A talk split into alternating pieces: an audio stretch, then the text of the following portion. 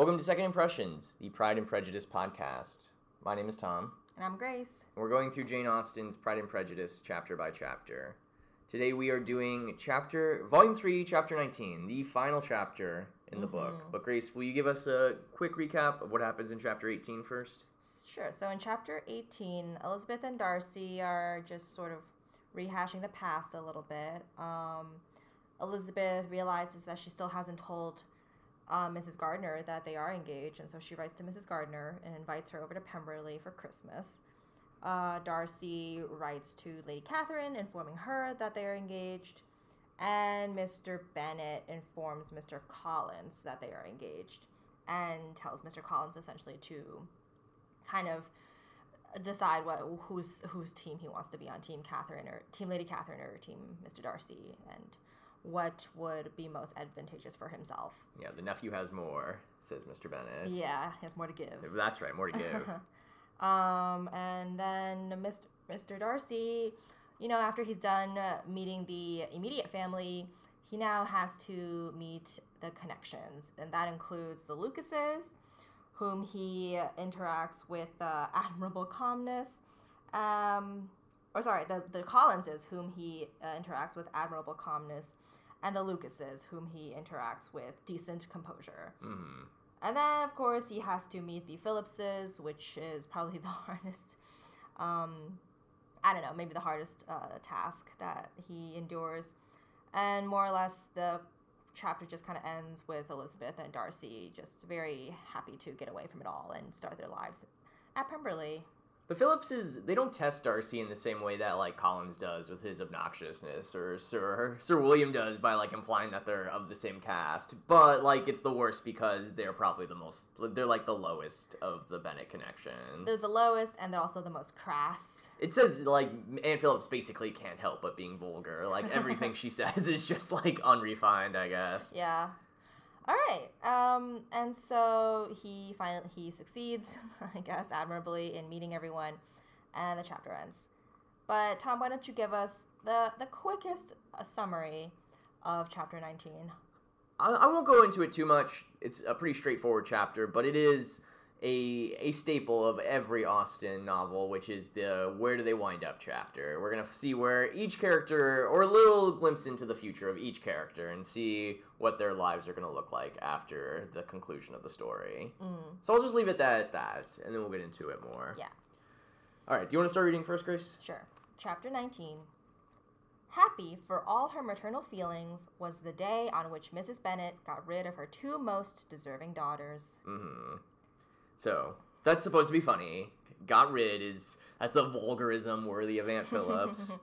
uh, and happy for all Mrs. Bennet's maternal feelings, and what is the primary and probably the Sole. the sole maternal feeling that Mrs. Bennet has. to marry off her daughters. Exactly. So to get rid of her daughters. she has accomplished all of her wildest dreams, basically. Yeah, and more. Uh huh. I mean, it doesn't really like she's got three daughters married, two to wealthy men, one to a fabulously wealthy man. So it doesn't even matter yeah. how Kitty and Mary get married now, or even if they don't want to. You right. know? It's all it's all co- it's all safe and sound now. The family is safe. They're not going to be thrown out onto the streets, which was her like greatest fear. hmm Because I, everyone knows, but because of the entailment, you know, they're not going to get Longbourn.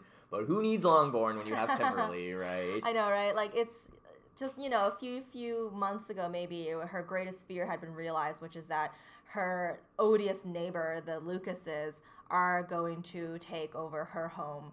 Um, and now she couldn't care less that her home will be taken by her neighbors because they have she, not her daughters, she has Netherfield and she she has Pemberley.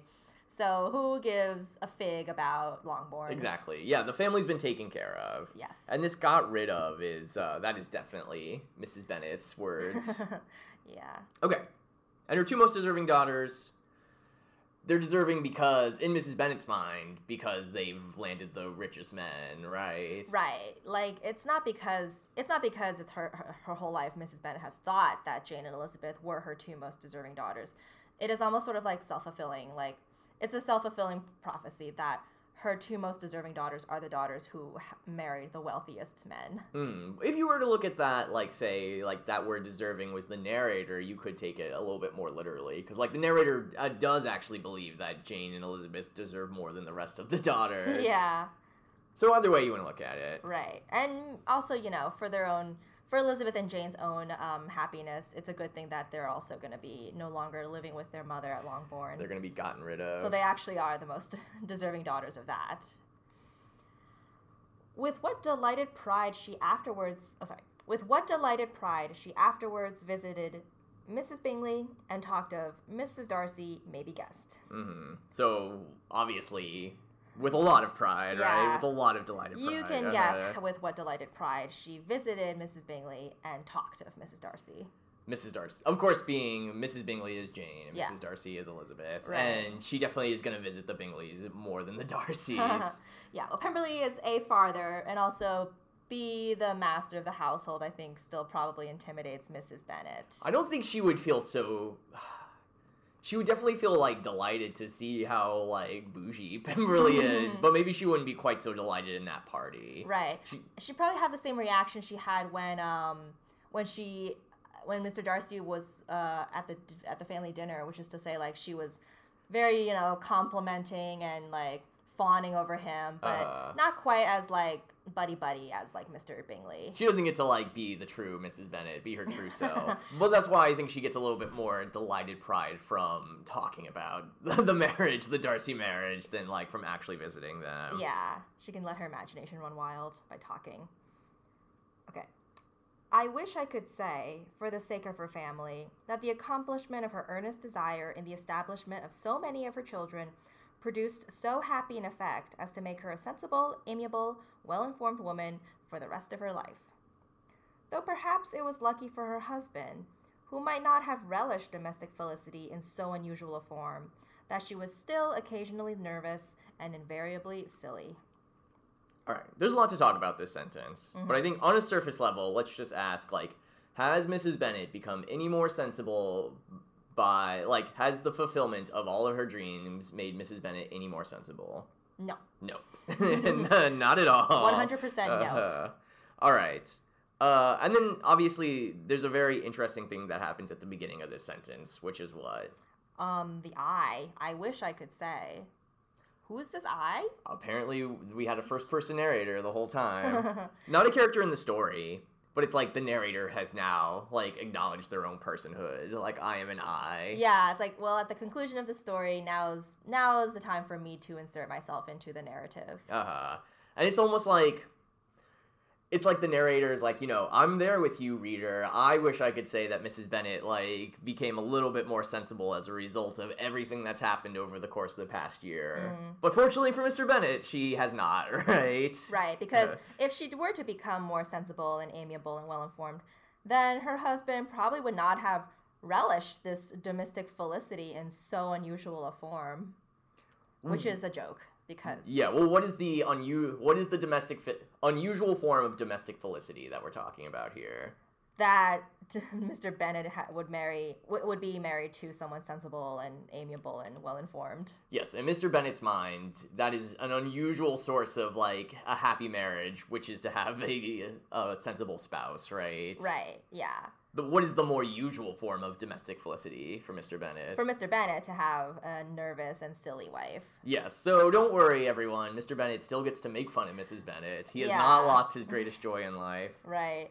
And of course, and you know, this it reads like something Mr. Bennet would say that you know, the, to have a sensible wife would be um would be unusual. Like the most like it would be the uh, exception. It it would be an exceptional marriage to be married to someone who was uh, sensible rather than silly. That that part of the sentence is kind of taking on Mr. Bennet's voice in a way. Yeah. Uh, why do you think Austen decides, like in this very last chapter, to use the first person pronoun? Um. Well, I think you kind of what just what I said earlier, just that like it's the last chapter, I guess, and so it is sort of like the summation of everyone, and maybe maybe like the like the very fact that it is like a summation kind of chapter lends itself to have a first person narrative to be like, and then this is what happened with Mrs. Bennet, and then this is what happened with Mr. Bennet, and this is what happened with Elizabeth and Jane. Mhm. So it, like it, it, it like lend, that kind of structure I think lends itself best to have a uh, a first person narrator. I agree. I think, like, especially if we look at this sentence, it's like, I wish I could say Mrs. Bennet became more sensible, but fortunately for Mr. Bennet, she didn't, Yeah. right? It's like, it's almost like she's saying, I have no, like, she is washing her hands of being the the creator of these characters, right? Yeah, it's like, I. I wish I could say that these people improved, or, well, Mrs. Bennet specifically, but, you know, even that is out of my power. Even Right. at the author, I can't say that, right? Right. The whole story has just been like reported information, and it's yeah. like no, I'm not the one who created these characters. Like you said, it's just like I'm just telling you the the lives of these of these people. Right, I'm I was there with you the whole time. Like I wish I could like make these characters make better decisions, right? Yeah. I'm just reporting the facts here. um and so like I said, we're going to go through every character and, and see like get a glimpse into their future. But I think it's significant that Mrs. Bennet comes first. yeah. Yeah. And well, I think it's because she starts the book basically. Mhm, She's yeah. the one that's like uh Netherfield Park's been lit at last, right? Right. She gets Uh, the first line of dialogue. She's the one who um she is the one who sets off the whole plot is to beg Mr. Bennet to go visit Mr. Bingley. Like without her there would be no story. Right, and without her, like the larger plot of we got to get these daughters married wouldn't exist. It's kind of this is kind of the Mrs. Bennet show. She feels like she's been the protagonist in her own story this whole time. I mean, she is the protagonist in her own world. right. Um, no, she's definitely not a side character in her own world. Um, yeah. But it's interesting, like Austen. You know, okay, so let's like take away this the illusion that the Austen narrator is just watching these characters with us. It's like she allows Mrs. Bennet to have to fulfill all her wildest hopes and dreams, be even beyond what she even expected, but to not let her to change at all, to not really let her improve. Right. It's almost to her detriment that she achieves all her wildest dreams. Yeah, because as we saw, we got a glimpse of it. Like when um, when Lydia got married, Mrs. Bennet was kind of listless. She was kind of aimless for a bit. She was like, "Well, I got what I wanted," and like, and a I haven't changed from it. Yeah. But and b, it's it's bittersweet because at the cost of every married daughter, she loses a daughter in the household, and she's been losing her top two, her top favorites, her first Lydia, now Jane. Now Jane, she doesn't care about Elizabeth. No, I mean, that's that's almost the best case scenario. Like, never have to see Elizabeth again. Yeah, to marry off your uh, least favorite daughter to the wealthiest man far, Uh. farthest away from home. Okay, but that's this is the closure of Mrs. Bennet's arc. yep. She wanted to get her daughters married. She got three of them married, two to extravagantly wealthy men. She's gonna be taken care of when Mr. Bennet dies, Yeah. And she has she is allowed to continue to live her life exactly as she has been before, right? Well, it's come. It's like we've talked about this uh, with previous with other characters too. Like with Lydia, for example. Like Mrs. Bennet doesn't have to change. Mrs. Bennet got everything she wanted by being Mrs. Bennet. Yeah, there's no incentive for her to change. Yeah. If anything, I'm sure she tells the story of how she made Jane ride out in the rain, like triumphantly, right? It's like, Yeah. and I made this happen. like it was my plan that she'd get a cold the whole time. She probably even like, and then I told Elizabeth to go for a walk with Mr. Darcy, and then they got engaged that same day. Right, exactly. It was all me. Uh-huh, yeah, by like telling, because remember she was like, "I'm sorry, Elizabeth, you're gonna have to watch Darcy while I like woo Bingley, right?" Yeah, even though Bingley has Has been, already proposed. has been well yeah. wooed. Yeah, no, she takes. I mean, I would not be the one to to to take away her credit because I think you know in her own way she has suffered a lot, and so I think she, these these engagements are well deserved. I think. For, hmm. for her. For Mrs. Bennet, For Mrs. maybe. Bennet. I- I, I are they deserved? I'm not sure. She gets it anyway. She gets it regardless, anyway. yeah. I mean, she certainly fretted and was stressed out enough about like the future of her daughters. I guess.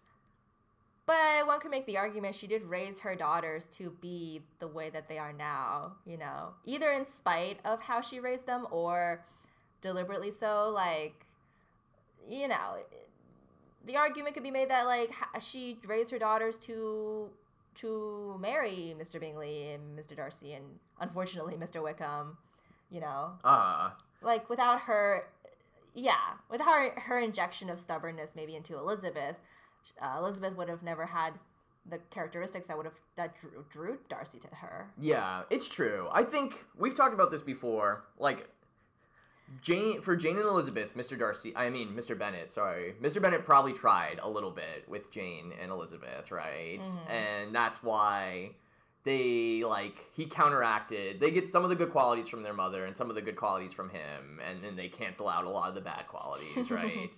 I think it's safe to say that for Lydia, Mrs. Bennet had sole sole reign over her. Yeah, yeah. And then I guess Kitty and Mary, no one cares about. Sorry, Kitty. Even though Kitty's older than Lydia. yeah, which is the strangest thing. But I don't know. Well, it, it kind of mirrors the the relationship of um, Elizabeth and Jane. Like of the two of them, Elizabeth is younger but the more headstrong one, right. and with Lydia and Kitty, Kitty uh, Lydia is the younger one and also much more headstrong.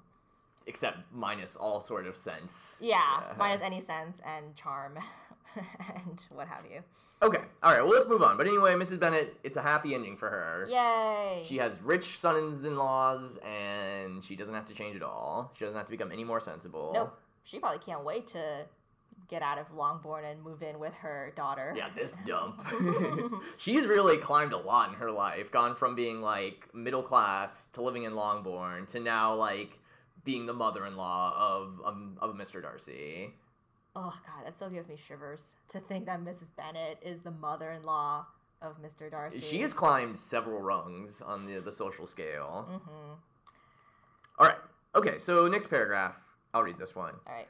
Mr. Bennet missed his second daughter exceedingly. He doesn't give much of a shit about Jane, I guess. his affection for her drew him drew him oftener from home than anything else could do. He delighted in going to Pemberley, especially when he was least expected. Hmm. So there's there's a change. There's a little bit of a change here for Mr. Bennet, which is what? That he has left the house. That Some- he has put on his traveling cloak and got into a carriage and left Longbourn. He's willingly leaving Longbourn Yeah. for his own pleasure too. Right. Uh, he's not being coerced by his family or like having to do it out of obligation to save his daughter, a la Lydia. exactly, yeah. Like the only times we've seen him out of his house was like during the like Netherfield ball and when he was trying to locate his missing daughter. Mr. Bennet definitely changes a lot more than Mrs. Bennet. This is Yeah. one instance is that now he actually leaves the house. He like puts a little bit of effort into like his family, I guess. Maybe, but I think it's also just for himself. Like, it's not like he wants to. Like, because if he's if he's at Longbourn, who is he? Who is he hanging out yeah, with? Yeah, you're right. He's been Bennet- deprived of his favorite daughter. Yeah, Mrs. Bennet, Kitty, and Mary. his one ally in the family. Yeah. So Okay. I think it's more out of like maybe even survival for him that he ha- he goes to visit the only sensible member of his family. well, he's making an effort. He's making a little bit of an effort at least. But he's Mhm. still Mr. Bennet. Why? And what is why is he still his signature self in this well, paragraph? because he loved going to Pemberley, especially when he was least expected. Ever the trickster. always not always but when he goes to pemberley he enjoys it the most when he comes without any warning at all Mhm. And what's more, you mentioned a good reason for this before we start recording, Grace. oh well he doesn't like writing letters he hates to write. So he's just gonna pop in unannounced And this also connects back to all the way back when he secretly, you know, gets secures an invitation to Yeah. Netherfield Park a long time ago. oh yeah i guess i Uh-huh. misspoke that was the third time that he we've seen him leave longbourn was to was off uh, you know so to speak off screen go visit mr bingley He went to the balls. he went to the balls Yeah, yeah. he chaperoned Um, but yeah, he's ever the trickster. He still likes to take people by surprise.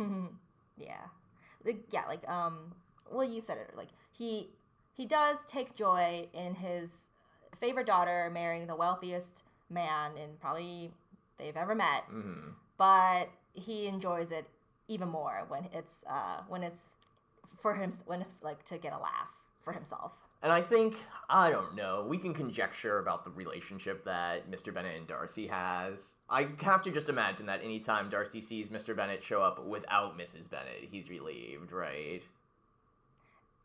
yeah It I'd could be so. worse. At least Mrs. uh, Mrs. Bennet could be here. Yeah, I think it was like um oh, what was it? Um Elizabeth the problem is is like Mr. Bennet would never restrain himself from um, making a joke. Whereas I think Elizabeth still knows that Darcy is not to be laughed at yet. But I think I'm He's ima- learning. She's gonna teach him. He's learning, but I'm imagining these scenarios where like Mr. Bennet pops up unannounced and is just sitting at dinner with the two of them, and maybe Georgiana's there too, and he's just cracking jokes at the expense of Darcy, and Darcy is just like barely stomaching it. Hey, that's there's worse connections to have to put up with. That's true. Uh, That's true. Yeah. Okay, but that's kind of nice. He likes to visit them at Pemberley. Yeah. You want to read the next one? Sure. Mr. Bingley and Jane remained at Netherfield only a 12 month. So for another year, they stayed at Netherfield near Mrs. Bennet. Mhm. So near vicinity to her mother and Meryton relations was not desirable even to his easy temper or her affectionate heart. So even to the two living saints that are Jane and Bingley, they can't put up with living near Mrs. Bennet or the Meryton relations for more than a year. Yeah. The darling wish of his sisters was then gratified. Mhm. That's funny. The darling wish. Oh, and his who are his sisters? Miss Bingley and Mrs. Hurst. Uh, I think it's well. Finish the paragraph. I think it's actually Jane and Elizabeth. Oh, his sisters. His, sis- his Gotcha. sisters-in-law. You're yeah. right, you're right. uh-huh. The darling wish of his sisters was then gratified. He bought an estate in a neighboring county to Derbyshire, and Jane and Elizabeth, in addition to every other source of happiness, were within 30 miles of each other. Mhm. So you're right. It is his sisters is Jane and oh sorry, not Jane. His his sisters is um Elizabeth and uh The darling wish of his sisters was then gratified. It can't be. Maybe. Would he be talking about Mrs. Hurst and Miss Bingley? I don't. It just doesn't make much sense why he would. Like, why would that be their darling wish? well, I don't know, maybe because uh, like I like Miss Bingley didn't exactly enjoy the Meryton like neighborhood. I guess so. Yeah, it's a little bit nicer of a neighborhood. It's closer to Pemberley. Yeah, it is closer to Pemberley. Yeah, I guess so. I guess it would be them. Hmm. The darling wish of the Bingley sisters, Miss Bingley and Mrs. Hurst, were then gratified. Yeah, I guess that he owns a hou- house in a nicer neighborhood, maybe. Yeah. Oh, oh no, because um he bought the estate. He only lets Oh, he, that's right. Yeah, he has only been oh, le- he's only right. been leasing Netherfield for a year, but um, I think it was like Miss Bingley who wanted him to buy an estate because that like solidifies their status more. as, You're like- right. Then they have an ancestral Yeah. seat. Yeah, remember, cool, because the Bingleys are new money. And the father always meant to do, like, the elder Mr. Bingley always meant to buy an estate, but he never got around to it. Yeah, and so now the that's I guess that's the joke of Darling because it's like it, it's like oh this innocent wish of um the this, these social climbing sisters was then fulfilled. It's like he finally bought an estate and now they are like bona fide, um, like what? No, well, well, well, like gentility. I Gentility, guess, right? yeah. yeah, yeah. They're still not nobility, but uh, Yeah. and it's close to Pemberley too, so that's not too shabby. well, that's that's kind of a that's a little bit of a closure, the closing of an arc for Bingley. That's He- He, didn't own a home, and now he does. and now he's gonna start a family. He's gone from renter to owner. All right, so the darling wish of Miss Bingley and Mrs. Hurst were gratified because he bought an estate, and it was in neighboring county to Derbyshire. And Jane and Elizabeth, to every other source of happiness, were now within 30 miles of each other. So everyone wins. Uh huh. The Bingley sisters they win because they get an ancestral home, and Elizabeth and Jane win because now they get to be neighbors. Yep, they get to visit all the time. Or I don't know. That's still it's still a little bit of a journey, right, but it's a lot closer. A lot closer than like um than uh, Hertfordshire. Yeah, exactly. Kitty, to her very material advantage, spent the chief of her time with her two elder sisters. So that's Jane and Elizabeth. Mhm. In society so superior to what she had generally known, her improvement was great. So, what was the society Kitty had generally known before? Basically, like Lydia and the and the militia. Lydia and soldiers, yeah. so she has infinitely upped her society now. And of course, the improvement is great. So she is getting a lot better. She is not the ridiculous Kitty we saw before. She's not gonna be Lydia oh. 2.0. She was not of so ungovernable a temper as Lydia. Her temper could be governed. and, removed from the influence of Lydia's example, she became, by proper attention and management, less irritable, less ignorant, and less insipid. ha. I love that it's not she became like a better person. She became like charming and a joy to be around and like intelligent. She just became less irritable, less ignorant, and less insipid. Yeah, it, it's a bit of like a punishment. It's like it's like they're tampering down her qualities rather than like raising up her like good qualities. Oh, I don't know if it's a. It's not a punishment for Kitty. Uh, she, uh, Kitty. Uh, sorry for Kitty. I- She's like getting improved, right? It is sort of like an education. It's a it's a it's an education, but like not a not a punishment like like a punishment punishment, but like it is it is she is sort of being put through the wringer a bit. Like she's being re what's the word? Almost like deprogrammed, you know. Yeah, well, she's getting a good example now. Yeah. Like she can see what it's like to be a proper like person in the world. uh-huh. And I think this like the phrasing of that she became just like less of these bad qualities is Austen indicating like her limitations. Like even with the best society, Kitty's not going to become a fully sensible person. She can just become less ridiculous, maybe. Mm, Yeah, maybe. Okay. From the farther disadvantage of Lydia's society, she was, of course, kept carefully kept. From the farther disadvantage of Lydia's society, Kitty was, of course, carefully kept. She was kept far away from Lydia. hmm And though Mrs. Wickham frequently invited Kitty to come and stay with her, with the promise of balls and young men, her father would never consent to Kitty going. Great. So there. Mr. Bennet has learned that lesson. Yeah, Uh-huh. valuable lesson.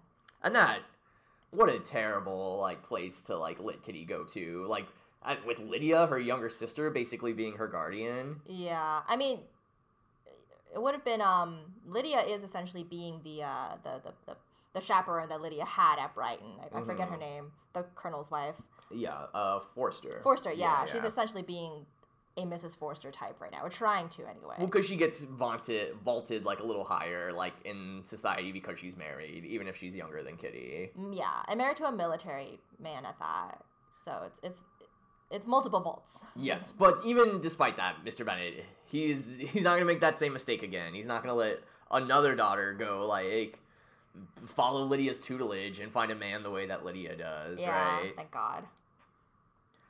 Okay, all right. So that that kind of wraps the book up on Kitty. You know, she got to spend more. T- she spends far less time with Lydia, a lot more time with Jane and Elizabeth, and she improved a little bit for it. Mhm. Like she is definitely less less ridiculous now. Yeah. What happens with Mary?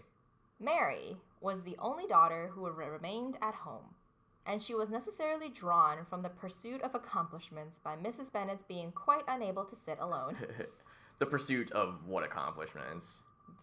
copying extracts. Yeah, I guess so. Learning to like sing or whatever. Badly, uh, yeah. Learning to sing badly. Whatever. Whatever Mary's been doing this whole time. yeah. Uh-huh. But and so why can't she pursue her accomplishments anymore now that all the daughters are either married or uh, we assume Kitty is like out visiting? Well, because Mrs. Bennet is bored. She is unable to sit alone. Who's she gonna talk to, right? Yeah. So now Mary has no choice. Remember, because like this whole time we like never really see Mary hanging out with the other sisters in Longbourn, and it's probably because she's in her room and Or in the library. or in the something, library, and no one's asking for her because there's enough daughters for to keep Mrs. Bennet entertained. But now all the daughters are out of the house, and there's only Mary left, and Mary has no choice but to probably go downstairs and sit with Mrs. Bennet. Mary is a lot like Mr. Bennet if he had no sense of humor. Yeah, maybe. Well, I feel like Miss, or like yeah, if he had no sense of intelligence either. Yeah, you're right. Okay. Mary, Mary's like a poor man's version, or Mary is like a poor man's version of a Mr. Bennet. we can clearly. Yeah, go ahead. Which yeah, she lacks any like real charm that Mr. Bennet has, or real in- intelligence that Mr. Bennet has. She's just sort of like copy copying it. She's like a bad carbon copy of a smart person. we can clearly see the half-ass like job that Mr. Bennet did raising her. Like somehow he instilled in Mary like a love of books, which skipped right over Kitty and Lydia.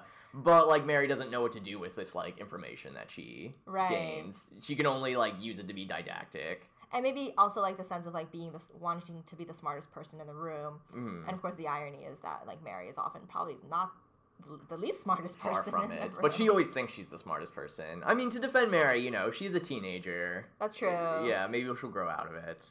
But let, let's go keep reading. All right. Um. So she's been drawn out of the library and she has to sit with Mrs. Bennet, right? Mary was obliged to mix more with the world. But she could still moralize over every morning visit.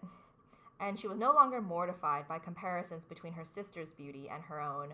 It was suspected by her father that she submitted to the charge without much reluctance. The change. Yeah. So as she was no longer mortified by comparisons between her sister's beauty and her own, which is probably not favorable for Midi- for Mary, right? Yeah. Her was- father, yeah. Yeah, her It- father suspects that she just probably um, sits with Mrs. Bennet without much reluctance. So still a little bit of reluctance, but without much, without Yeah. enough to like not sit with Mrs. Bennet, right? I think this reveals a little something about Mary is that like maybe this is something we could have um, we could have uh, like conjectured without a whole lot of evidence, but Mary definitely feels like the ugly duckling of the family. Uh huh. And so she probably tries to make up for it by trying to be the smartest person and like reading her books and like not hanging out with with her sisters and things like that. So I think she's more more willing to spend time with like the people of Meryton who come over to Longbourn because now she doesn't have to sit next to her beautiful sisters. Right. I think Mary is a dynamic character because I think we get like a little glimpse of her change here in this paragraph. Because it says, and I think this was like really her biggest fault before, if we were to try to get into like Austen's mind.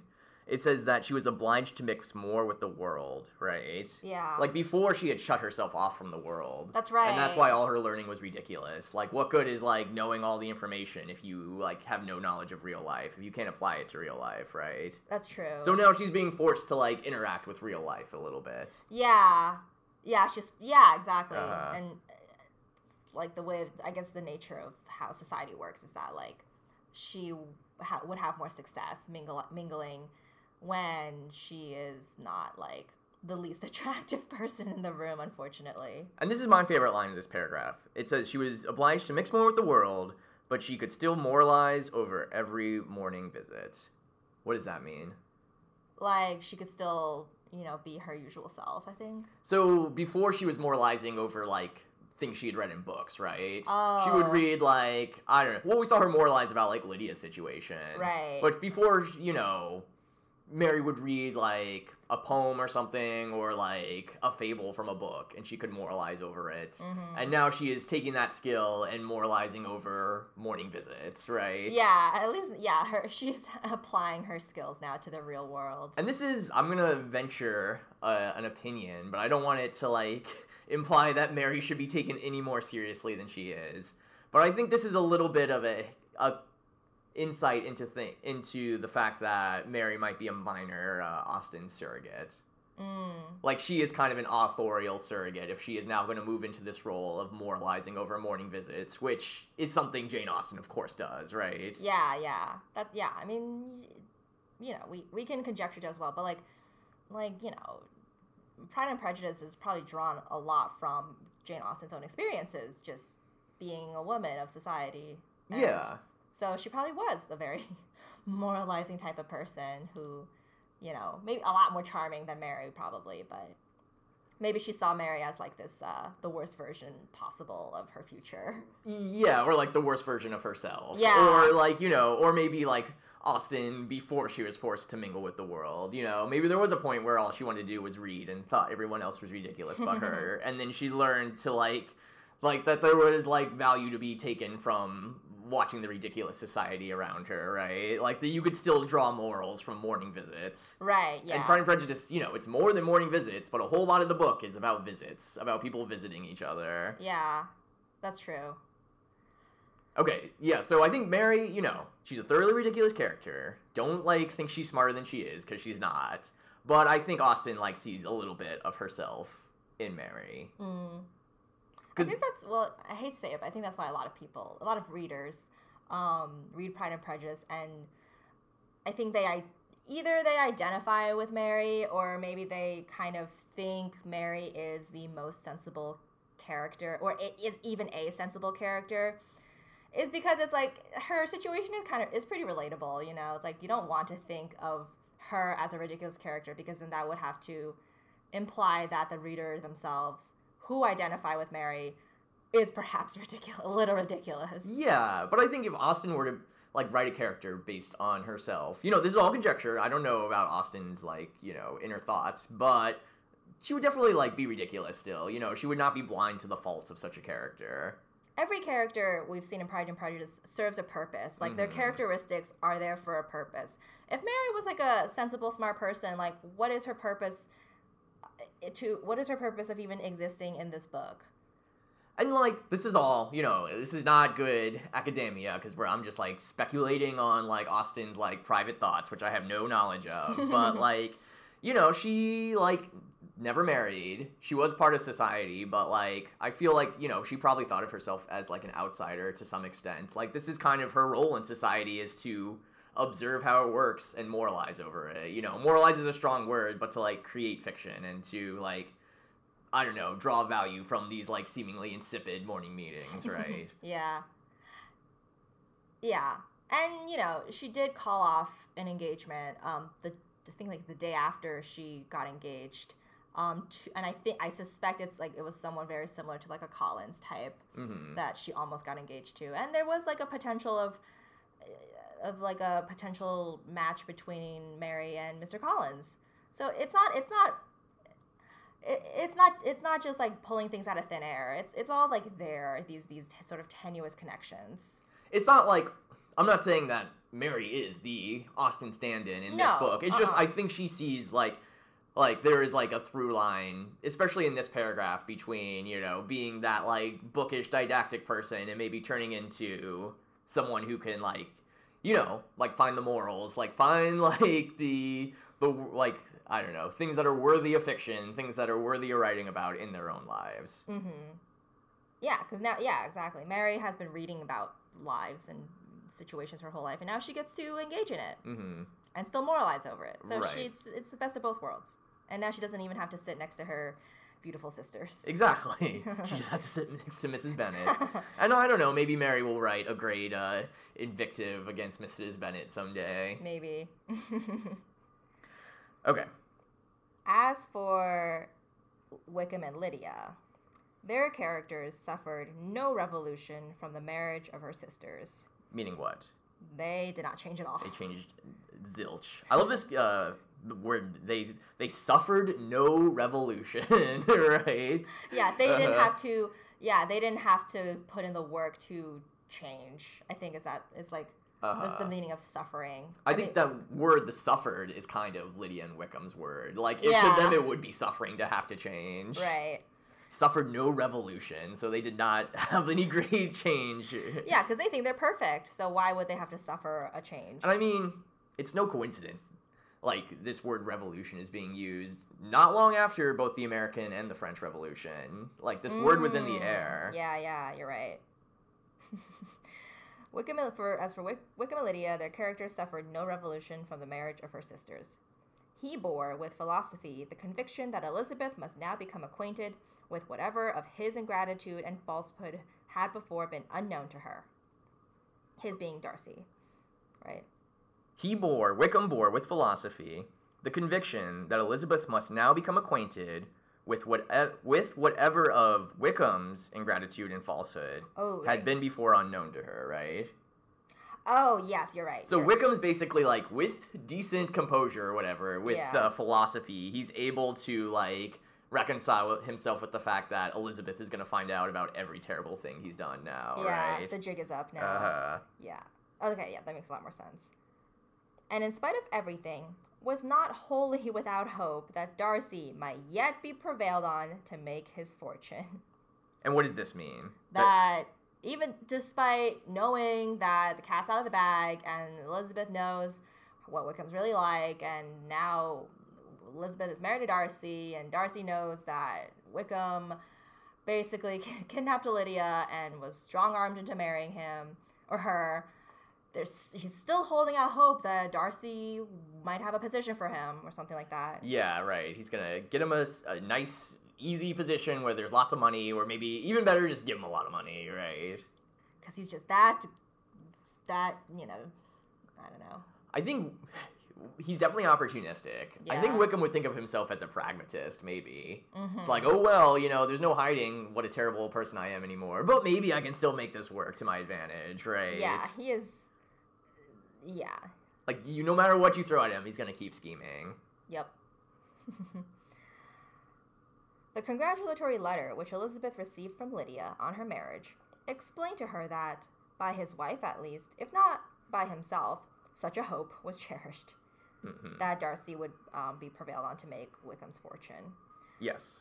The letter was to this effect My dear Lizzie, I wish you joy. If you love Mr. Darcy half as well as I do my dear Wickham, you must be very happy. Yikes. Don't compare those two marriages, Lydia.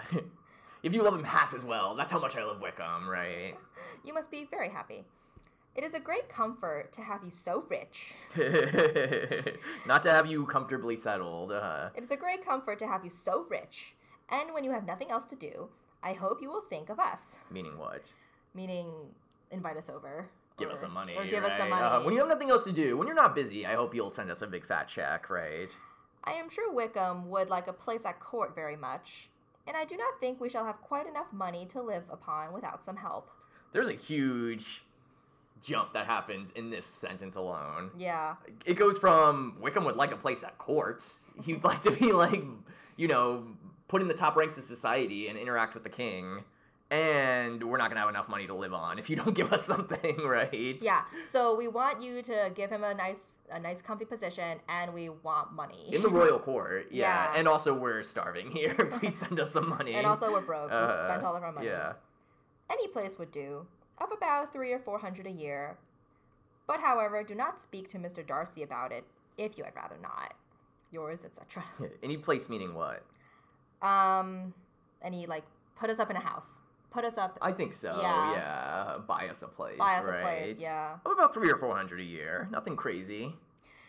But, however, do not speak to Mr. Darcy about it if you would rather not. if you don't want to. Yeah. Yeah, meaning burn this letter. Uh-huh.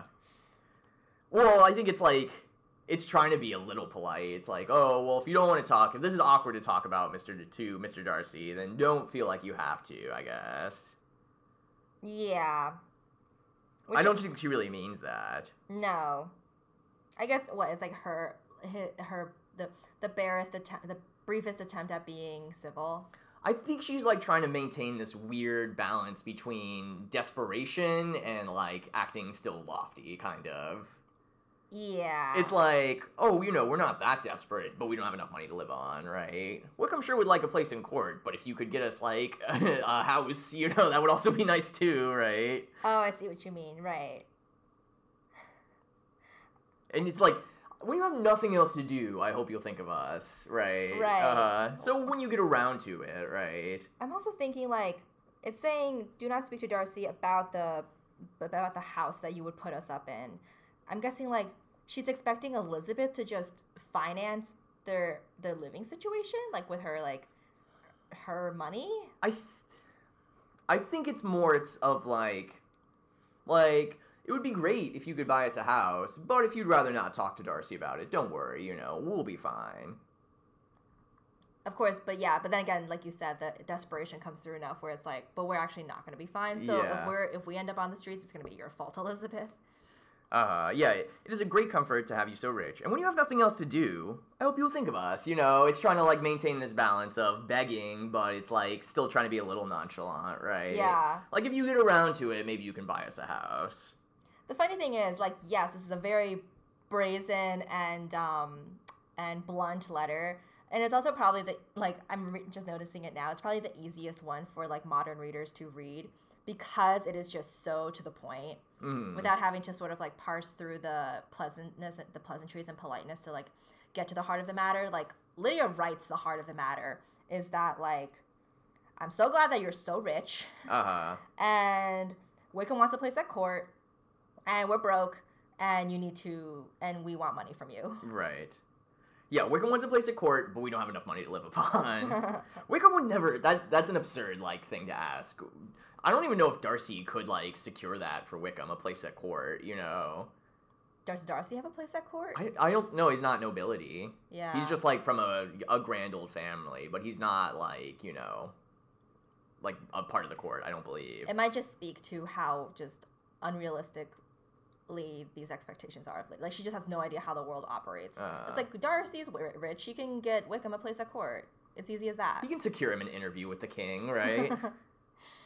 Well, maybe like being having like been subjected to Sir Lucas, Sir William Lucas this whole time. Maybe she thinks it is that easy. Maybe that's true.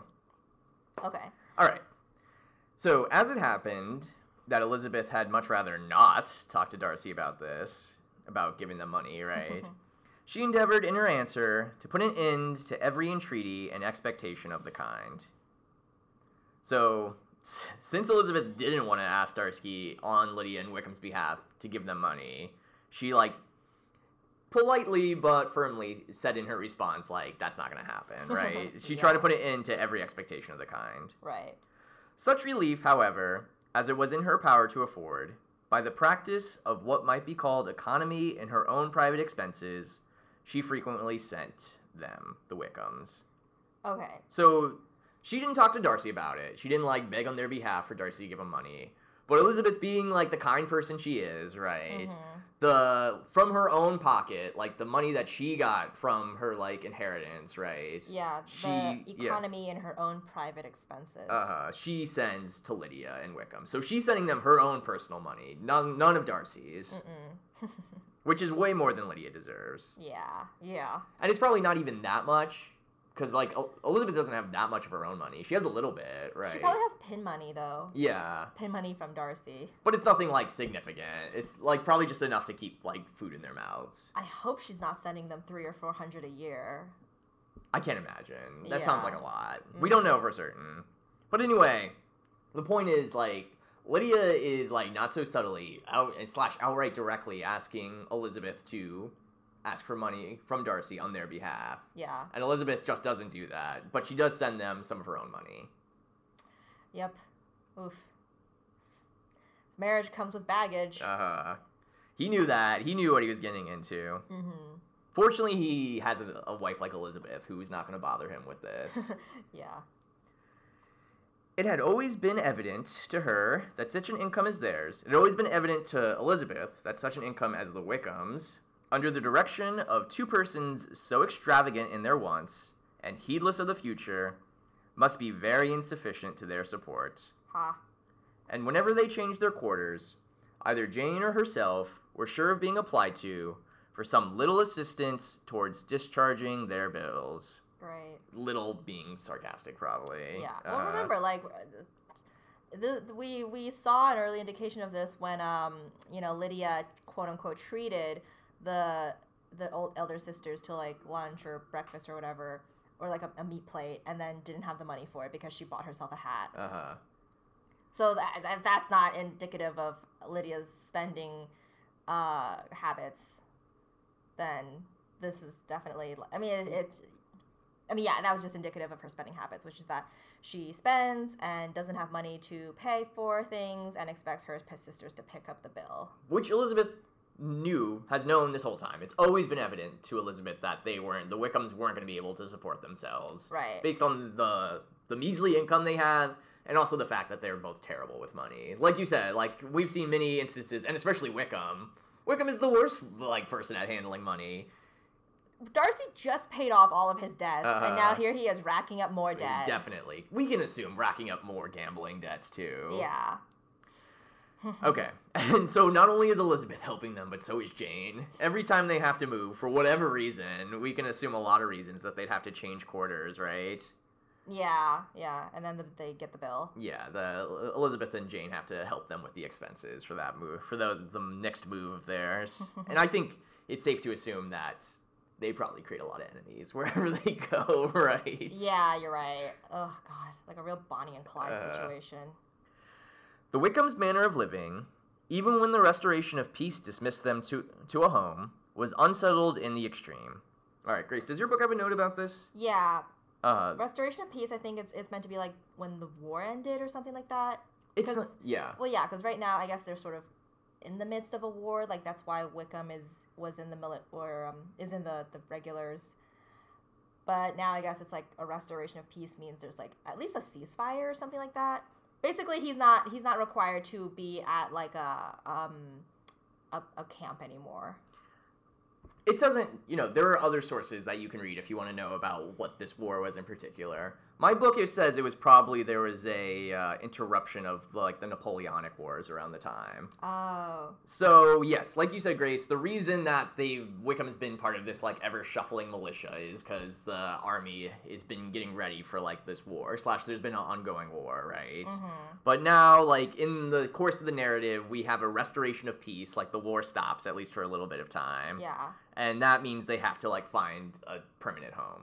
Right. Dismiss them to a home. Yeah, I guess that's why they're changing their quarters. It's like it's just because like that's the nature of being like in the military. It's just that you keep having to change locations. Right, like why there were the militia was in Meryton one day, and then they moved to Brighton, I guess. Yeah, Uh-huh. exactly. But anyway, so the war stops, and they have to find a, a permanent place to stay. hmm Their manner of living, even when the restoration of peace dismissed them to a home, was unsettled in the extreme. Ha. So even after the war ended, they're still moving around all the time, right? For some reason, they're just moving around, going from place to place, not not settling in a home for more than like maybe a few months. like like we said, probably because they create enemies. Maybe they're also just such like flighty people that it's hard for them to settle down in any way. They're definitely like like like thrill seekers. I think Uh-huh. they don't want to settle down in a home. They want to be able to like move from like town to town and like they want to like like they want to live that like lavish life of just moving from place to place. Except they obviously can't afford it.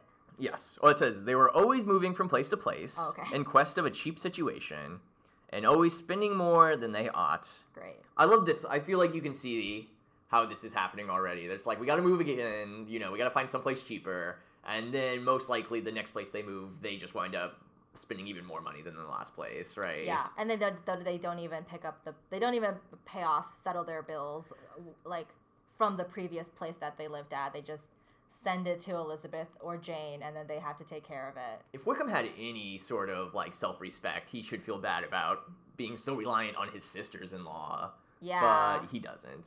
no, because he thinks he's been. Well, he, he he thinks he probably thinks he's spending Darcy's money, or That's true. So he which he thinks is owed to him already. Exactly. Yeah. I mean, Wickham is such an interesting psychology. He's way more. He is a villain, but he's way more than just like a villain. You know, there's like there's layers to his villainy. yeah, And I think it all comes from the fact that he just feels like he's been misused by the world, right? He just feels like he's always been wronged by everyone, and he, yeah, he's the true he he is the true victim of of his of his whole life, and so everything that he gains is just like owed to him. Uh huh. And like the world, like in his mind, the world's villainy, the world's like attempt to like suppress him at every turn is embodied in Darcy. yeah, yeah. So the least Darcy can do is is fund his la- lavish lifestyle. uh huh. Okay, so they're always moving around, looking for a cheaper place, but spending more than they ought. Wickham's affection for Lydia soon sunk into indifference. We can see that uh-uh. coming. Yeah, who saw that coming from a mile away? Lydia's affection lasted a little longer, and in spite of her youth and her manners, she retained all the claims to reputation which her marriage had given her. Okay, So, that's Wickham. consolation, I guess. Yes, soon Wickham is just basically indifferent toward uh, Lydia. Which is what? Well, what other couple do we ha- see someone in completely indifferent to their spouse? The Bennets, right? Yeah. Uh-huh. Lydia likes Wickham a little bit longer, but she also soon feels indifferent toward him, assumingly. Uh huh. And in spite of Lydia's youth and her terrible manners, she's still able to have a claim to a reputation because why? Because she's married to a military man. At least she got married. At least she's just not like living in sin with him. That's right, And who who's like who is responsible for their marriage? Who made this happen? Mr. Darcy. Yes. So thank you, Darcy, for even though Lydia's living a terrible life of sin, at least she has a semblance of a reputation because she's married, right? Yeah. Every like yeah, all of the horribleness, all of the horribleness that Lydia is exhibiting right now, jumping from place to place, not paying off her their debts and asking for money. It's all like above board at least. She's not like you said, she's not like an unwed woman asking her married sisters for money while she's living in sin with her lover. I mean, the unfortunate thing is if she was unwed, like Jane and Elizabeth, even maybe I, it's hard to say. They probably would, in all of likelihood, not give her money if she was really living with Wickham unmarried. Yeah, Maybe try, Jane could be. Yeah, go I'm ahead. yeah, I am trying to wonder, like, how yeah like that is that is extreme charity and i wonder how jane austen would have written that like if lydia was not married it would have been that like scenario is like too shocking to have ever like been in one of the major Austen books. You know, they all retain a sense of decorum. Like Austen wouldn't write like have one of her like primary characters really like living with a man in sin, right? right right But if she, I mean, we got very close to it happening here, and it happened for like two weeks, I guess. So it did Uh, it actually did yeah yeah. so I think you know she wouldn't have like in all like. It's just unfortunately part of the time that if the Bennets had still recognized Lydia when she was continuing to live with a man unmarried, they would have be- themselves become outcasts from society. You know. yeah like there if that were the case unfortunately like i don't think bingley would have it would might have even been too much for bingley to propose to jane and definitely too much for, For darcy, Darcy, to propose to elizabeth yeah. that's that's a step too far which is why you know darcy you know roamed combed the streets of london to find them Well, that's why everyone was so upset when it happened. It's like she was hurting the family. You know, it sucks, but like that would have been society would have like not accepted the Bennets if they re- still recognized a daughter that was living unmarried with a man. yeah in order to salvage the rest of the family mr bennet would have had to disown her So Lydia's basically living the life of like sin and disillusion, but she has that marriage certificate. She's got the ring, and that makes it all kosher, right? yeah I mean, Austen was aware of how ridiculous that was, and that's why this like this is a joke that despite like her manners, she still has claims to a reputation, right? which her marriage had given her not Uh-huh. even like which she got which she has from her marriage but which her marriage had given her essentially which darcy had given her yeah, and also it gives her like if they were unmarried, Wickham could just do whatever. It gives Mm. Lydia a little bit of recourse if Wickham like up- uprights abandons her, right? that's true yeah i don't even want to think about it like his affection for her soon sunk into indifference meaning he probably is seeking pleasures elsewhere Yes. and hers lasted a little longer but also failed i don't know is she also seeking pleasures elsewhere that mr bennet warned elizabeth about you know that he said you know you shouldn't marry someone that you don't respect. Like are they just in this terrible marriage where they're both just cheating on each other I think so, but I think the the key and the reason that Lydia's paragraph ends with this bit about the marriage saving her reputation is at least they're married, right? yeah. It gives them some like claim to like respectability. At least they're married. they could be yeah they're the, the trashiest people that we've seen but at least it's bona fide trash Right. And the it's marriage trash under the eyes of god and they have connections to like high people now. Yeah. Oh God, I know, right? Uh-huh. Oh man, poor, not poor Darcy, but kind of poor Darcy to be subject to this family. I mean, this is Darcy's punishment for being so high and mighty at the beginning of the book. I guess you're right. Yeah. Okay. Though Darcy could never receive him at Pemberley, him italicized, meaning who? Uh, Mr. Wickham. I think this is this is funny. Of course, we've just said Wickham's name a million times, but this is in Darcy's voice, and Darcy doesn't want to say that name, right? yeah. Though Darcy could never receive him at Pemberley, yet for Elizabeth's sake, he assisted him further in his profession. So for Elizabeth's sake, Darcy still was helping Wickham out, like getting promotions within the the ranks of the military, I guess, right? Yeah, yeah. So that Elizabeth doesn't have to keep sending them her own money. Lydia was occasionally a visitor there at Pemberley. When her husband was gone to enjoy himself in London or Bath, we can assume what he's doing there. Mm. Gone to enjoy himself. Yeah, this is like Lydia was doe-eyed in love with Wickham, and now she's like, if he's in London, I'm going somewhere else. There's no illusions here. It's not like when Wickham was like off training with his militia or whatever, right? Off when he was like doing charity for the poor. It's when he's enjoying himself in London or Bath, which is, you know, a fashionable watering hole. Yeah. Um. Okay, so although Darcy would never receive Wickham at Pemberley, for Elizabeth's sake, he helped him in his profession, and Lydia was occasionally a visitor at Pemberley when Wickham was gone to London or Bath to enjoy himself.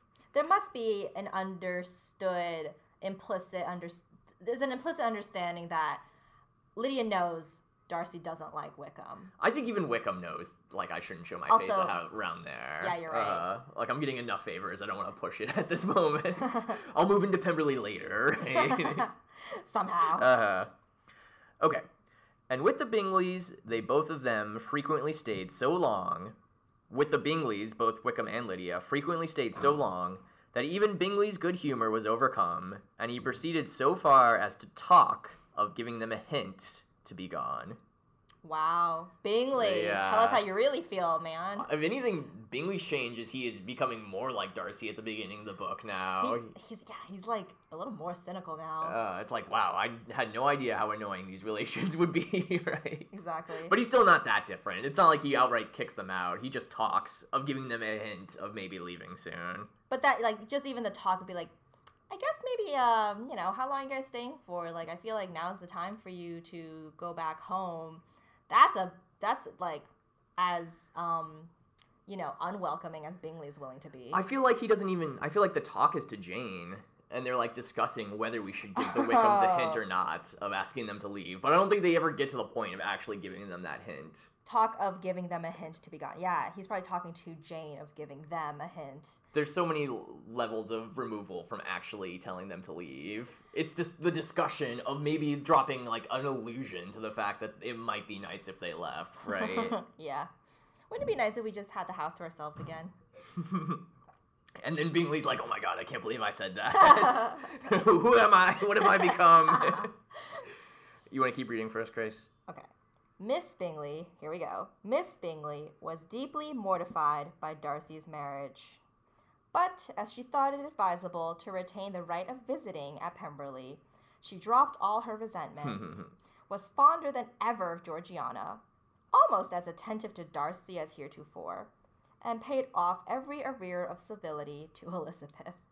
what does this mean? Every arrear of civility. Like as if she like owes Elizabeth civility or something. Like She's paying like the dues of the house. Like Elizabeth is the lady of Pemberley. Yeah, Uh-huh. But I mean, paid off every arrear of civility. Like that's a transactional relationship right there. Oh, it's almost like a toll for her, you know. Yeah. uh, I gotta pay this toll to like go to Pemberley. I gotta like compliment the woman who has mortified me more than anyone else, right? because unfortunately, it is just more advantageous for Miss Bingley to just remain in in the Darcy's good graces. So Miss Bingley also, you know, she's a schemer. Even when she's mortified, she's like, "Well, I gotta take the situation as you know, play it as it lies, right? Yeah. still make the best of the situation."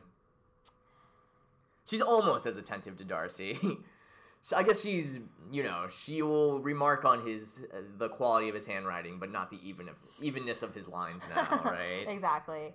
And now she's like, well, yeah, now she's like double downing, doubling down on that. Like her favorite person was Georgiana to begin with. You know. Right, like that was always her reason for like visiting before, right? Was just Mhm. to see her darling Georgiana. Mm.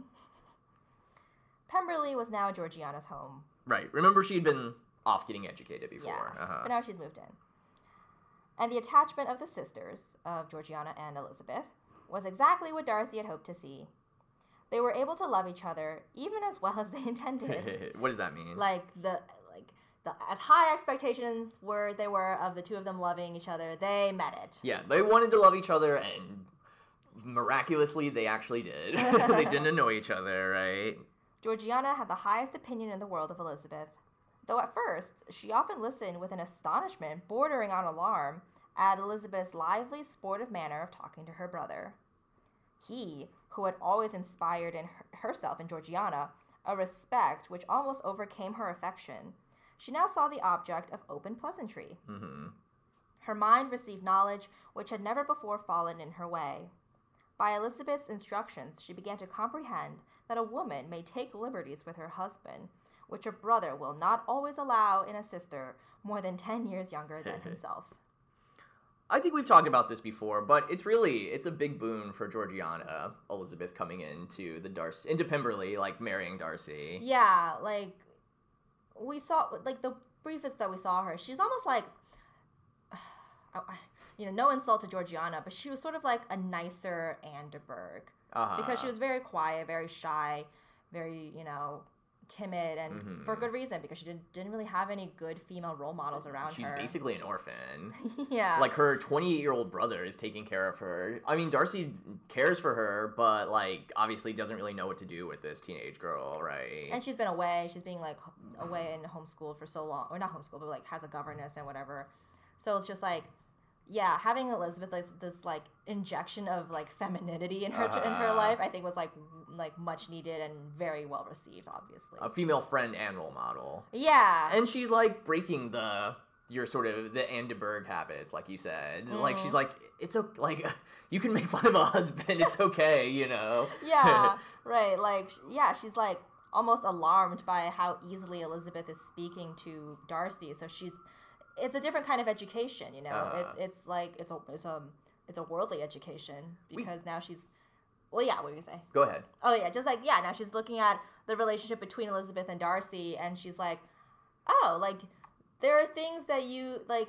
That that is another kind of like dynamic that I didn't know about before because I've never seen it before. I've only ever seen like probably like stuffy husband and wife like relations. Right. Nothing that actually I think maybe had like was founded on love and respect. I think Elizabeth is like, you know, she is a disruptive force in like the gentility now, and she's like changing it for the in the future already. Like, she is like a wrecking ball to the sort of upper crust like stiff marriages that Georgiana's probably been, Yeah. uh, you know, exposed to before. It's like she's got the complete opposite education of Kitty, where like Kitty has to sort of be uh, learn to be more prim and like civil and proper. Now it's like Georgiana's education is that she's like, oh, you don't always have to like be so proud and haughty. Like you can you can joke with your husband and and like be lively and like charming, and it's and and yeah. So Uh, yeah, well, I, you know, Austen is ever the advocate for moderation, and Elizabeth Yeah. is coming from the Bennets, who are on the opposite end of the spectrum to like the de Bourghs, which is just like everything, anything goes, right? Mhm. Uh, somehow Elizabeth has like the perfect in between. She like understands like decorum and like is able to be a part of decent society, but she still like brings with her that like sort of Bennet like looseness and like a sense of fun and like not like I don't know, not just always kowtowing to what you think are the the richest and most respectable people in the room. yeah. And like I, being able to have a marriage that's based on mutual affection and like friendship almost, hmm which is probably like a shocking notion to Georgiana. Yeah. Well, it's also this very interesting last sentence, you know. By Elizabeth's instructions, uh, Georgiana began to comprehend that a woman may take liberties with her husband, which her brother will not always allow a sister more than 10 years younger. So it's like, it's like, it's another education because it's like, like the only relationship Georgiana has really is with her brother. And it's, from the sounds of it, like, it's a very kind of, you know, like stiff maybe, but caring relationship. And now it and now Georgiana's witnessing that like oh like that's not the only way I have to go about interacting with men. Right. like it- yeah. Yeah, I think that's a good point. It's just like just like obviously, you know, it's natural to be a little deferential towards your like brother who's a decade older than you and is basically your surrogate father, right? But that mm-hmm. just that doesn't mean I have to treat like all men like that. Yeah. And maybe she also like that's the not only has that been how she always treated Darcy, but that's how she's only like she's pretty much only seen other people treat Darcy that way too. That's right. Yeah, it's probably a huge culture shock watching Elizabeth sort of just like probably by now is teasing Darcy or something, Uh-huh. and she's like, "You can do that." that's allowed. Yeah. yeah. maybe, maybe this is like a good. This is a clue that maybe Georgiana herself will make a good match because she will take lessons from Elizabeth and maybe be to take on take on some of Elizabeth's better qualities and find herself a husband who um, she does have um, respect and love for. Right. Like Elizabeth is kind of like paving the way for a new generation of young women Uh-huh. who will make who will marry out of love rather than only like out of necess- necessity and and duty.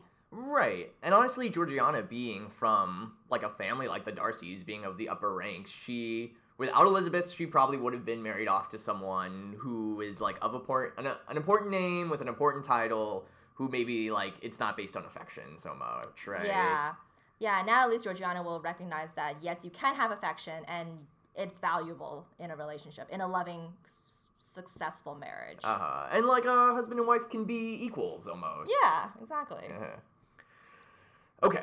Yeah, uh, a wife doesn't have to treat a husband like it's your decade older brother who's basically your father, right? Exactly. Oh. Which is, I think, some how some people of the time might advocate for what marriage should look like. I mean, probably, yeah. All right. Lady Catherine was extremely indignant on the marriage of her nephew, as we can all imagine. And as she gave way to all the genuine frankness of her character and her reply to the letter which announced its arrangement, she sent Darcy language so very abusive, especially of Elizabeth, that for some time all intercourse was at an end. Okay. Wow. So, She's L- basic. Well, yeah, go ahead. well, yeah. So Lady Catherine steadfastly remains uh, against the marriage. Mhm. Um, At least, uh, yeah, when she receives like the note from Darcy saying, "I'm marrying Elizabeth anyway." yeah, and in response, she writes to Darcy to let him know exactly how she feels, Mhm. especially about Elizabeth. yes, And then, as a result, it, they just don't supposed to speak anymore. in abusive language. Mm. The Okay. Shades of Pemberley. Think about that. Uh-huh. All right. However, but at length, by Elizabeth's persuasion, Darcy was prevailed on to overlook the offense caused by Lady Catherine and to seek a reconciliation. And after a little further resistance on the part of his aunt, on the part of Lady Catherine, her resentment gave way either to her affection for Darcy or her curiosity to see how his wife conducted herself. Hmm.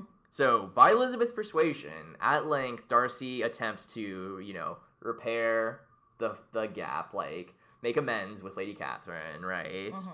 And after he after she's prevailed on for a little while, because of her affection for Darcy and her curiosity to see it how Elizabeth's going to conduct herself, she finally gives in and like makes amends with them, right? Yeah.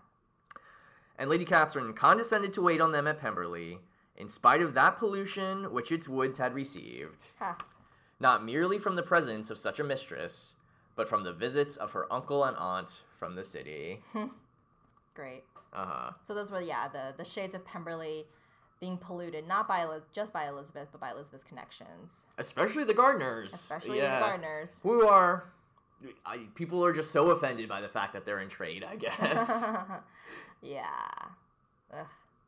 But yeah, so now it seems like Lady Catherine is sort of like has accepted the fact, and just for her own curiosity's sake, she does want to see how Elizabeth is carrying on as being the Lady of Pemberley. and she really has affection for Darcy, even if she has a weird way of showing it. Yeah. I mean, he's like. She doesn't have a son, so he's probably the closest. Like him and uh, And? Fitz. Oh, Fitz, oh Fitz, Colonel Fitzwilliam. Fitzwilliam. Uh, I was, I was thinking Fitzgerald. Fitzwilliam, yeah. Uh, Darcy and Fitzwilliam are the closest to, to sons that Lady Catherine has. That's true. And Darcy is like you're gonna be, if you are a wealthy like person, you're gonna be proud of having Darcy as a relation. Just the way he like carries himself, all the money he has, right? Yeah. So she is like not quite willing to like sever that tie. Mm. And so she visits them in spite of the pollution that has been visited on the woods of Pemberley, right? Yeah, by Elizabeth's uncle and aunt Uh huh. from the city. With the taint of trade still on them. All right, you want to read this last paragraph for us, Grace? All right.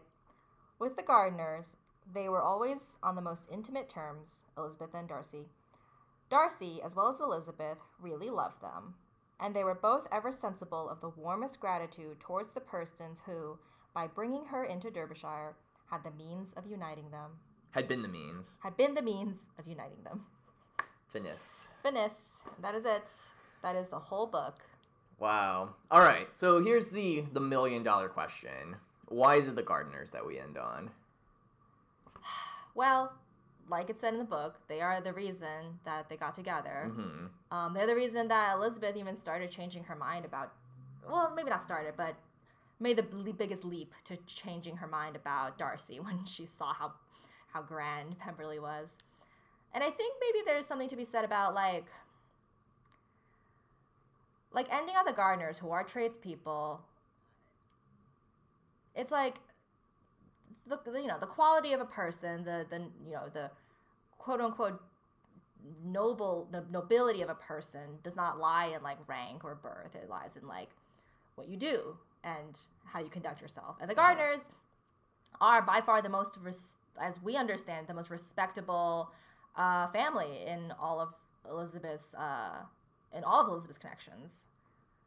So I think it's like sort of Jane Austen's way of sort of saying like, that's the, the to take away a moral is like it, it, you know respectability does not lie in birth; it lies in like how you conduct yourself.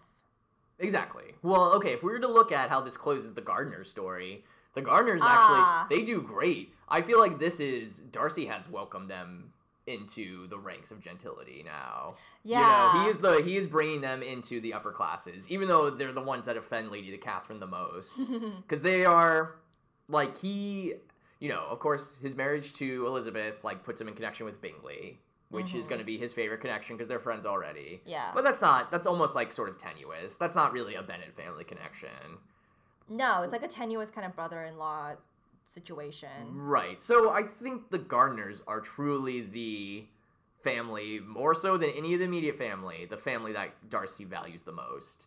He truly loves them. Like he is, you know, he wants the Gardiners to be in his family circle. That's true. Uh huh. And uh, exactly, and Uh-huh. you know,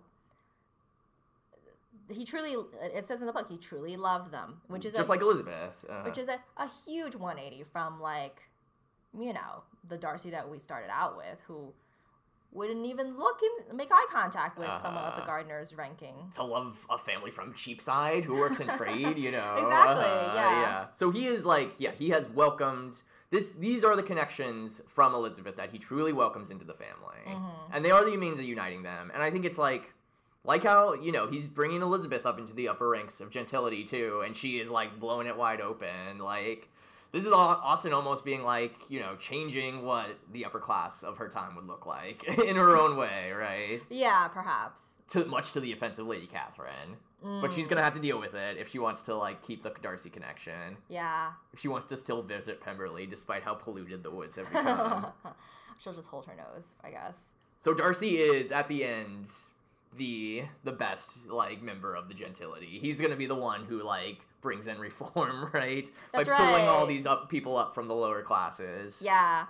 Hey, if he's gonna bring anyone to court, it's not gonna be Wickham. It's gonna be Mr. Gardiner. Uh, it's almost like okay, well we don't really We don't know if he's able capable of doing that, but I'm just saying, like, if he were to, he would he would he would be more concerned with fostering like uh, the Gardiners' social standing than anyone else in his family. Oh, I think just the the connection that the Gardiners have now with the Darcys, like, definitely immediately elevates them to a whole other level. Yeah. They are gonna be the Bingleys. Like their children will be the Bingleys. That's basically guaranteeing. yeah, it. they're not living in Cheapside anymore. Uh, they're probably they'll the next generation will probably buy its own ancestral estate. Ah, I guess this is like since the Bingleys, it's actually it's significant now to think about it. The Bingleys are one generation removed from trade. uh huh. and he interacts with them. So we know Darcy will accept that. It's probably a little bit more tolerant than other people of his status. Maybe. And now we are seeing him like bringing up the family that is in trade. He is pulling up the Gardiners who are actively in trade right now themselves. Yeah, yeah. Look at Darcy, ever the the social thinker. Yeah, and you know who's responsible for all all of these monumental social shifts in the social structure ultimately. Elizabeth. Well, I was gonna say You're gonna say. Mrs. Bennet. I mean, I guess. she is the ultimate social climber. I guess. Yeah. if you want to make it perverse, yeah, I guess it is Mrs. Bennet. Elizabeth, yes, Elizabeth by enacting this marriage with Darcy, and that was never it was never her intention to like pull her whole family up. That's just what happened. This was the long game from the start with Mrs. Bennet. And of course, like you said, they're the Gardiners are the ones that like brought them together, that like laid the groundwork so that Elizabeth and Darcy could fall in love. Mm-hmm. Yeah, it is a very kind of um, like the times are a changing way to end the novel. It's like, and this is just the beginning of what's gonna happen. Even that, like you know, talking about the the period of peace beginning, it's almost like the battlefield, the, the war, the battles of the book are done now, right? Yeah. Uh, Yeah, the Bennets and England are now at peace. and it's also important to note that like you know darcy showed he first showed that he was reforming through his attentions to the Gardiners That's right. Yeah. Yeah, it started out with like when Elizabeth introduced them, he he was so shocked that Elizabeth would walk around, um, would would travel and vacation with someone like the Gardiners because they were like tradespeople. But yeah, he he overlooked that from without much hesitation. He overlooked that and welcomed the Gardiners into Pemberley and went fishing with the Gardiners. Well, not into Pemberley, but he welcomed to them to fish in a stream. Uh-huh. Um, and yeah, he he they were the con they were his confidants when he was trying to find Lydia. Not Mr. Bennet, not the technically higher ranking Mr. Bennet, but Mr. Gard Mrs. Mr. and Mrs. Gardiner. Darcy and the Gardiners saved Lydia. That Yeah. was that was a collaborative effort between the two, with Darcy being the money. yes. um, and you know these are truly these are revolutions. Unlike Wickham and Lydia, who suffered no revolutions, these are revolutions happening here. You know, for Darcy, for Elizabeth, for the Gardiners, for Lady Yeah. Catherine. Well, it can't work out for everyone. Uh, and, I, and I think it's like, you know, these are all enacted through the personal, but we are seeing political changes at the end of this book. That's right. That's right. It's not. Yeah, Jane Austen's not as insular as as it may seem. Well, especially in a society where marriage dictates so much. Like the personal, like the political follows the personal. Yeah. Yeah, like to your point about Mrs. Bennet setting setting all of this off, it is maybe Mrs. Bennet's matchmaking that does lead to social change. if she hadn't pushed Mr. Bennet to go start that connection with Bingley, they would have never come into contact with Darcy. That's yeah, that is true. That's hundred percent true. And it is Mr. Gardiner is her her brother. That's right. Yeah, yeah, So he likes the brother, can't stand the sister. yeah. Well, you know, you can't you can't win them all. Uh-huh. It's just like how Lydia and Wickham will remain unchanged, and the Philipses will remain unchanged. So that's the end of the book. Yep. Uh, essentially, and Austen doesn't do this in other books. I feel like the main thrust of this book is watching Elizabeth form the perfect match Yeah. in mhm. in every way, in like an, an emotional way, in a romantic way, in like a, on a personal level of like mutual respect, and then of course in the economic way for her and her whole family. Mhm. Because that's that's a key. That's a key piece of the puzzle. Yeah. It's not gonna be happy if they're poor, honestly. And Austen has no illusions about that. No, it's this is not not a movie about like uh, sorry, not a movie. This is not a book about um about like foregoing money to to uh, love for money. Or sorry, foregoing money to love to marry for love. It is about like a little both. It's, about, it's like you said, um um like um uh it's about a uh, what what did you call it? Um like meeting in the middle, you know. Oh, the perfect like it's like the perfect balance. Yeah, right? the, the perfect, perfect equilibrium. Yeah, uh-huh. exactly. You can't like you can't you sh- you definitely cannot marry without love, but you Mhm. also can't marry without money.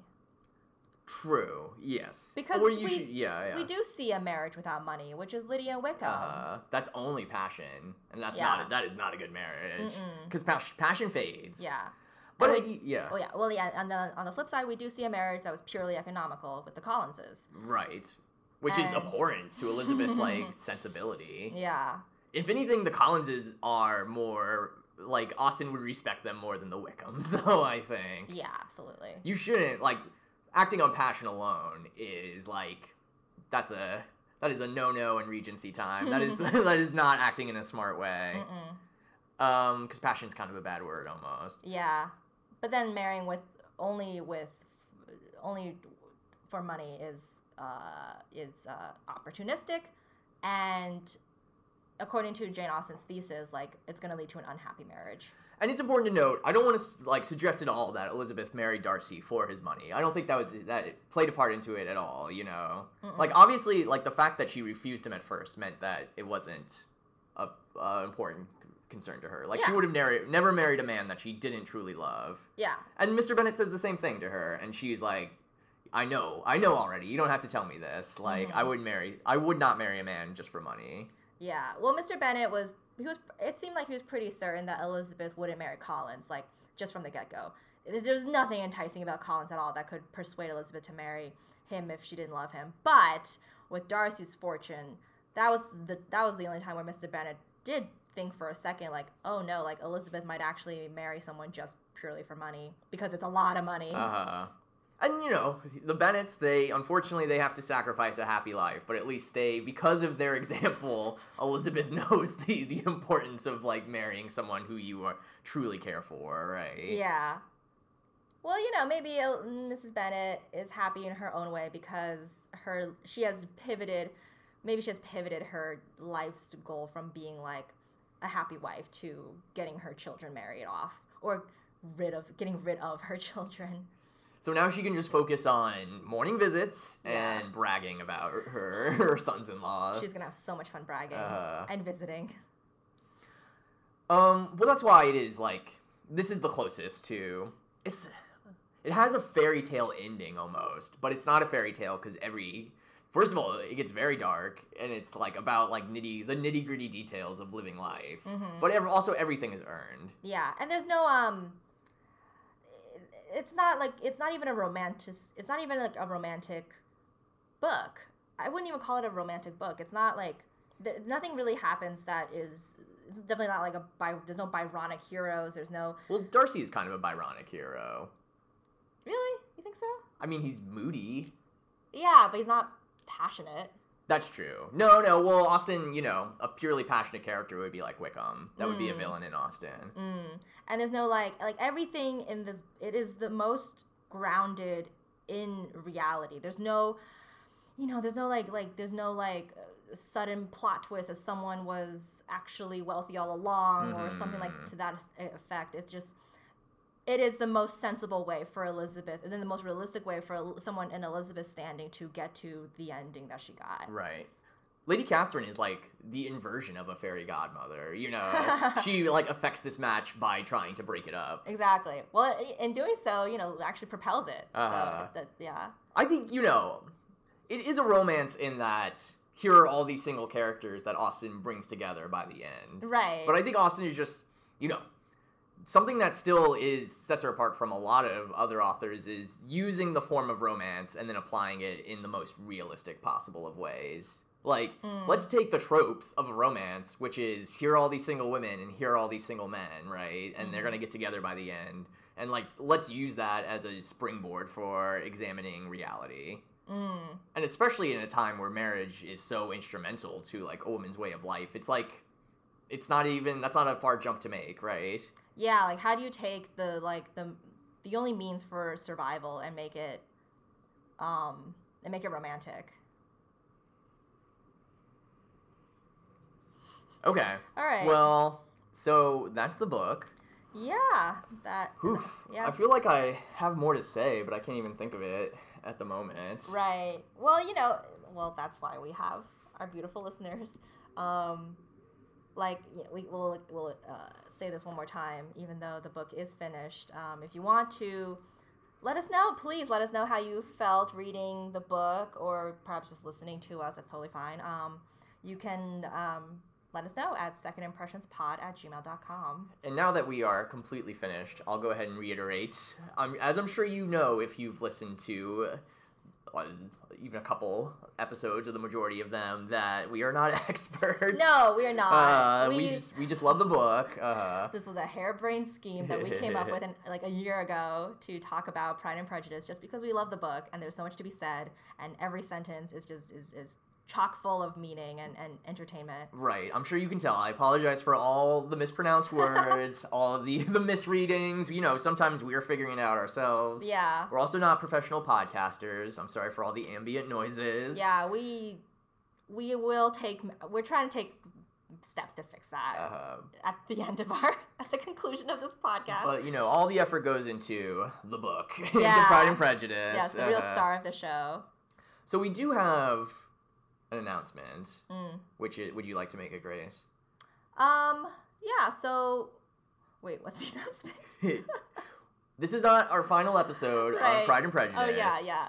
We are going to record a couple bonus episodes. Yes. So a un- couple to a few perhaps depending on i guess how well it's received and maybe how tired we get of it on January 9th, 2022, We started this podcast in 2020, by the way, My spanning gosh. three years. um, oh, it's also Boxing Day UK on the day that we're recording this. If that's Yeah. of interest to Well, anyone. happy Boxing Days to day to those who celebrate it. Uh, this is our present to you. Um, on January 9th, we will be recording or releasing a bonus episode where we talk about the 2005 Pride and Prejudice movie adaptation with Keira Knightley and who plays Darcy. Matthew Macfadyen. and Matthew Macfadyen as directed by Joe Wright, Yes. right?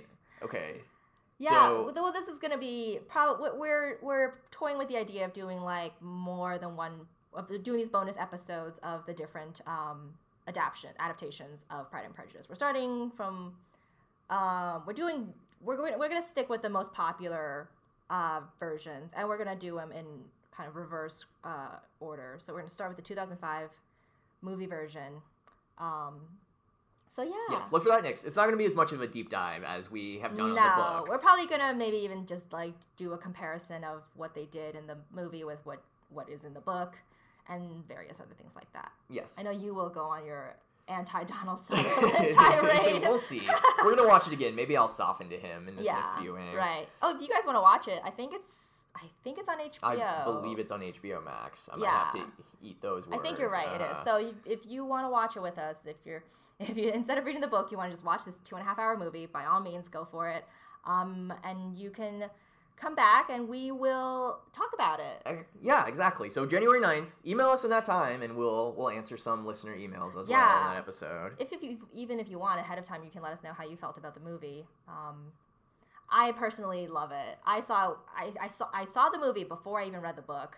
Um, you know, probably when it first came out in 2005, and I really really liked. I love a re- I love a period movie. So Well, you get to see all the the the fun details. That's right. Like uh, what the houses would have looked like, the clothing, Yeah. the, the balls, the dancing. uh huh. So there'll be a lot to talk about. I'm looking forward to it. Yeah.